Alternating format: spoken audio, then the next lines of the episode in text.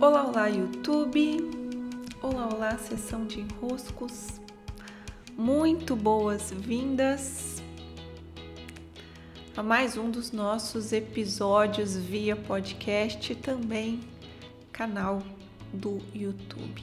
Sempre uma alegria recebê-los, perceber os avanços daí nos seus processos, os retornos que recebo, os comentários que vocês deixam. Então, estamos a caminhar, né? E por falar em caminhar, daqui eu retornei do meu período em peregrinação, estava pelo Caminho de Santiago de Compostela, não é? Foi um tempo muito especial, de muita introspecção, olhando para aquilo que precisava ser, vamos dizer assim, purificado. Quando nós nos movemos, quando nós colocamos o nosso corpo a se mover, algo em nós, algo dentro de nós vai se movendo também.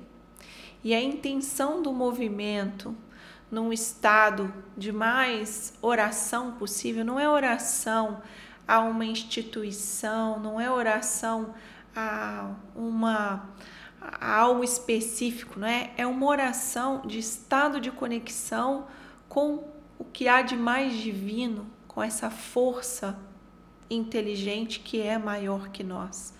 Quando nós colocamos o nosso coração em sintonia com esse algo maior que nós, o nosso corpo, em seus vários níveis, se move.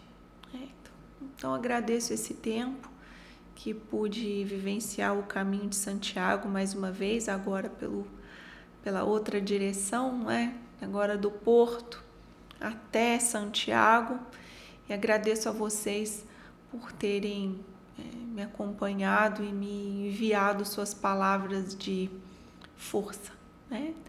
Não é uma força bruta, não é uma força de explosiva, é uma força de constância, né? Desse passo a passo que no final das contas rende. Então, meus 12 dias caminhando renderam bastante dentro de mim e me coloco, né, intencionalmente com todas essas novas percepções a serviço das minhas criações por aqui, sim?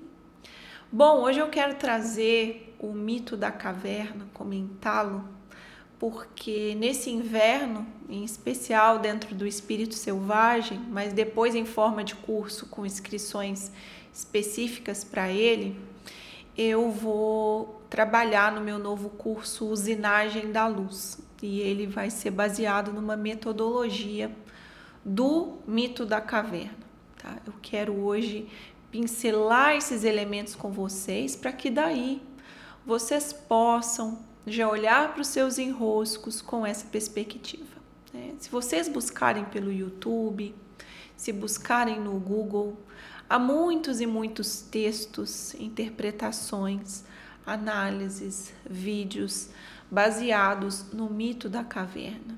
Esse mito foi escrito por Platão, então todos nós já ouvimos falar de Platão em algum momento, né? Você que me ouve já ouviu falar de Platão em algum momento, e passamos pelos estudos do Platão por diferentes ângulos, mas o mito da caverna é assim o mais conhecido, é o trecho mais conhecido, e se trata de uma alegoria. Isso quer dizer, é um texto puramente simbólico, de cunho simbólico, do início ao fim. Uma alegoria, ela tem a característica de todos os elementos que estão contidos naquela narrativa, todos os elementos são de cunho simbólico. Então, diferente de uma história que eu posso contar aqui, né, um fato que aconteceu lá no Caminho de Santiago, algo que aconteceu na minha vida, quando eu narro uma história, essa história, ela vai ter início, meio e fim, ok? Mas nem todos os elementos são de cunho simbólico. Na alegoria, todos eles são. Isso quer dizer que Quando se pega uma alegoria, no caso o mito da caverna, você consegue colocá-la como um molde, tá? Uma metáfora perfeita para muitas e muitas e muitas outras situações. O mito da caverna tem essa graça, né? Essa inteligência suprema de, uma vez que eu coloco em situações do micro ou situações do macro, a mesma alegoria fica bem encaixada. Então, o simbolismo dali encaixa bem em contextos muito diferentes. Por isso, esse mito tem tanta importância, porque ele consegue traduzir a partir de uma história simbólica elementos que vão estar presentes no nosso caminho em direção à luz. Que caminho em direção à luz é esse? Então, o que acontece lá no mito da caverna? Eu vou comentá-lo aqui porque isso vai nos servir depois, tá? Vai nos servir de muitas maneiras.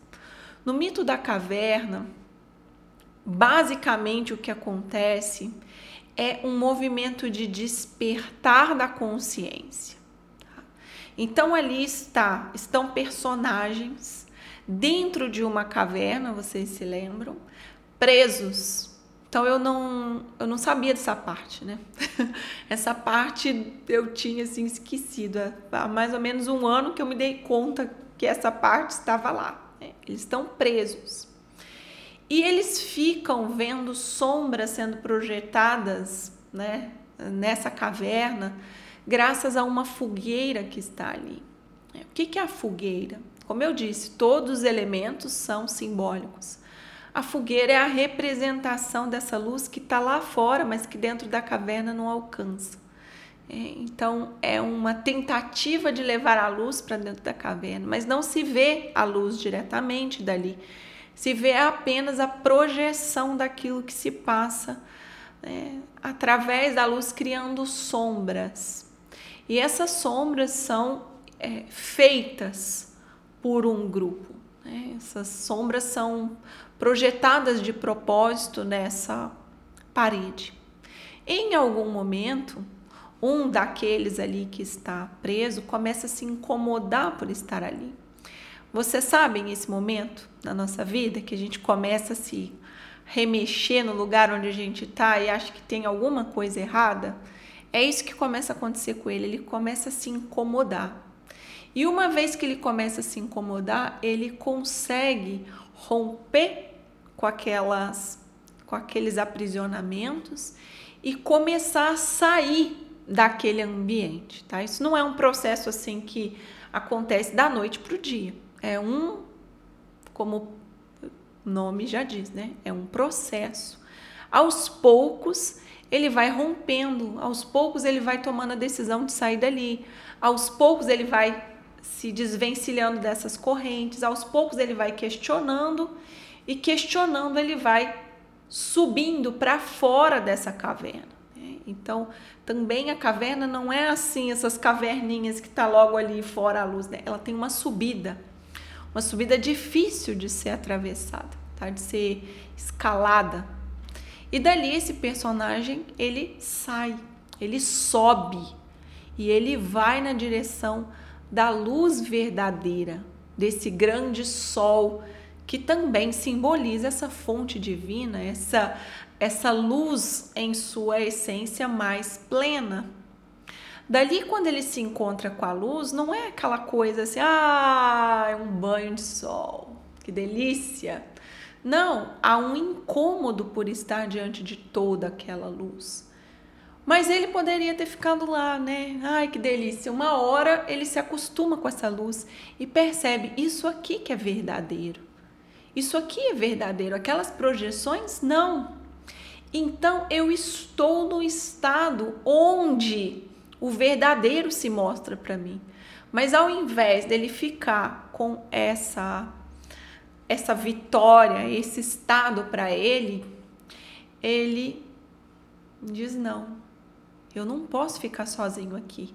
Todos aqueles que estão lá, ainda vendo as projeções. Eu vou até lá trazê-los, lembrá-los que a luz está aqui fora. Né? Contar, narrar, explicar. E ele volta. Mas ao voltar, ele não é bem-vindo. Né? Ao voltar, ele não é bem-vindo, porque esse cara está fazendo aqui, dizendo isso. Né? E aí, no final do mito, ele não sobrevive. Né? Esse mito, ele acontece na República de Platão, né? Platão é quem o organiza, mas o personagem principal desse mito é Sócrates, que foi um grande mestre de Platão, com quem ele aprendeu muito do que ele partilhou, e o personagem, ao voltar e não ficar vivo, reflete também algo que tinha acontecido ali com o Sócrates na biografia dele, né? Ele acabou sendo levado à execução. Esse final, em que ele volta e não sobrevive, ele também faz parte da grande simbologia que o mito carrega. Nós podemos pensar, e é muito comum haver análises que dizem assim, isso é baseado na mídia, isso são as redes sociais, nunca estivemos tanto. Eu já vi uma análise assim, dizendo, nunca estivemos tanto diante do mito da caverna, nunca o mito da caverna foi tão verdadeiro.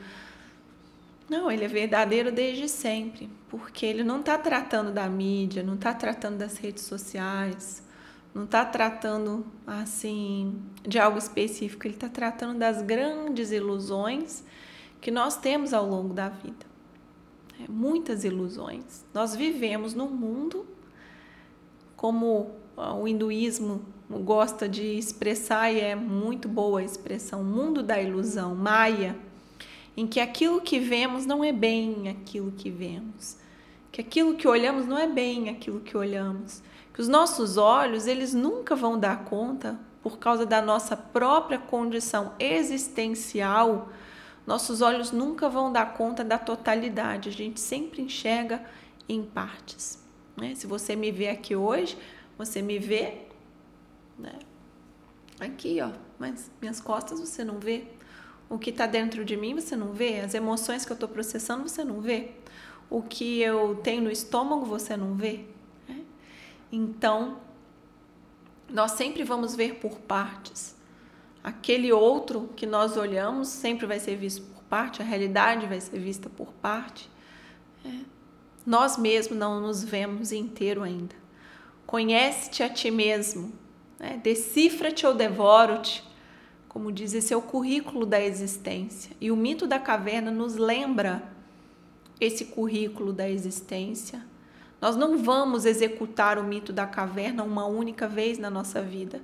Nós vamos executá-lo continuamente, muitas e muitas e muitas vezes, diante dos nossos medos, das nossas inseguranças, daquilo que em nós não está tão bom assim, daquilo que a gente acredita que tem valor, daquilo que não é virtuoso em nós. Nós vamos executar esse despertar muitas e incansáveis vezes. Às vezes chegam clientes para mim pedindo sessão de mentoria ou querendo entrar num curso, pedindo por aquela solução. Finalmente eu preciso disso para resolver todos os meus problemas e vai estar tudo resolvido. Não vai estar tudo resolvido, essa não é a nossa condição. Temos muito trabalho para ser feito e sempre vai ter trabalho para ser feito. Não vai estar tudo resolvido, a vida não vai ficar ganha assim. Por isso que essa mitologia, ela é tão, tão, tão, tão, tão continuamente usada, tão importante. Porque ela conta sobre esse nosso contínuo estado de ilusão, projeção e ascensão à luz. Mas não só uma ascensão à luz egoísta. Algo em nós acontece lá em cima quando encaramos essa luz. Nós percebemos que não é para ela ficar somente conosco, é para ela ser partilhada, e então nós voltamos continuamente a essa caverna, para compartilhar aquilo que nós vimos, aquilo que nós compreendemos, aquilo que nós lembramos, aquilo que nós...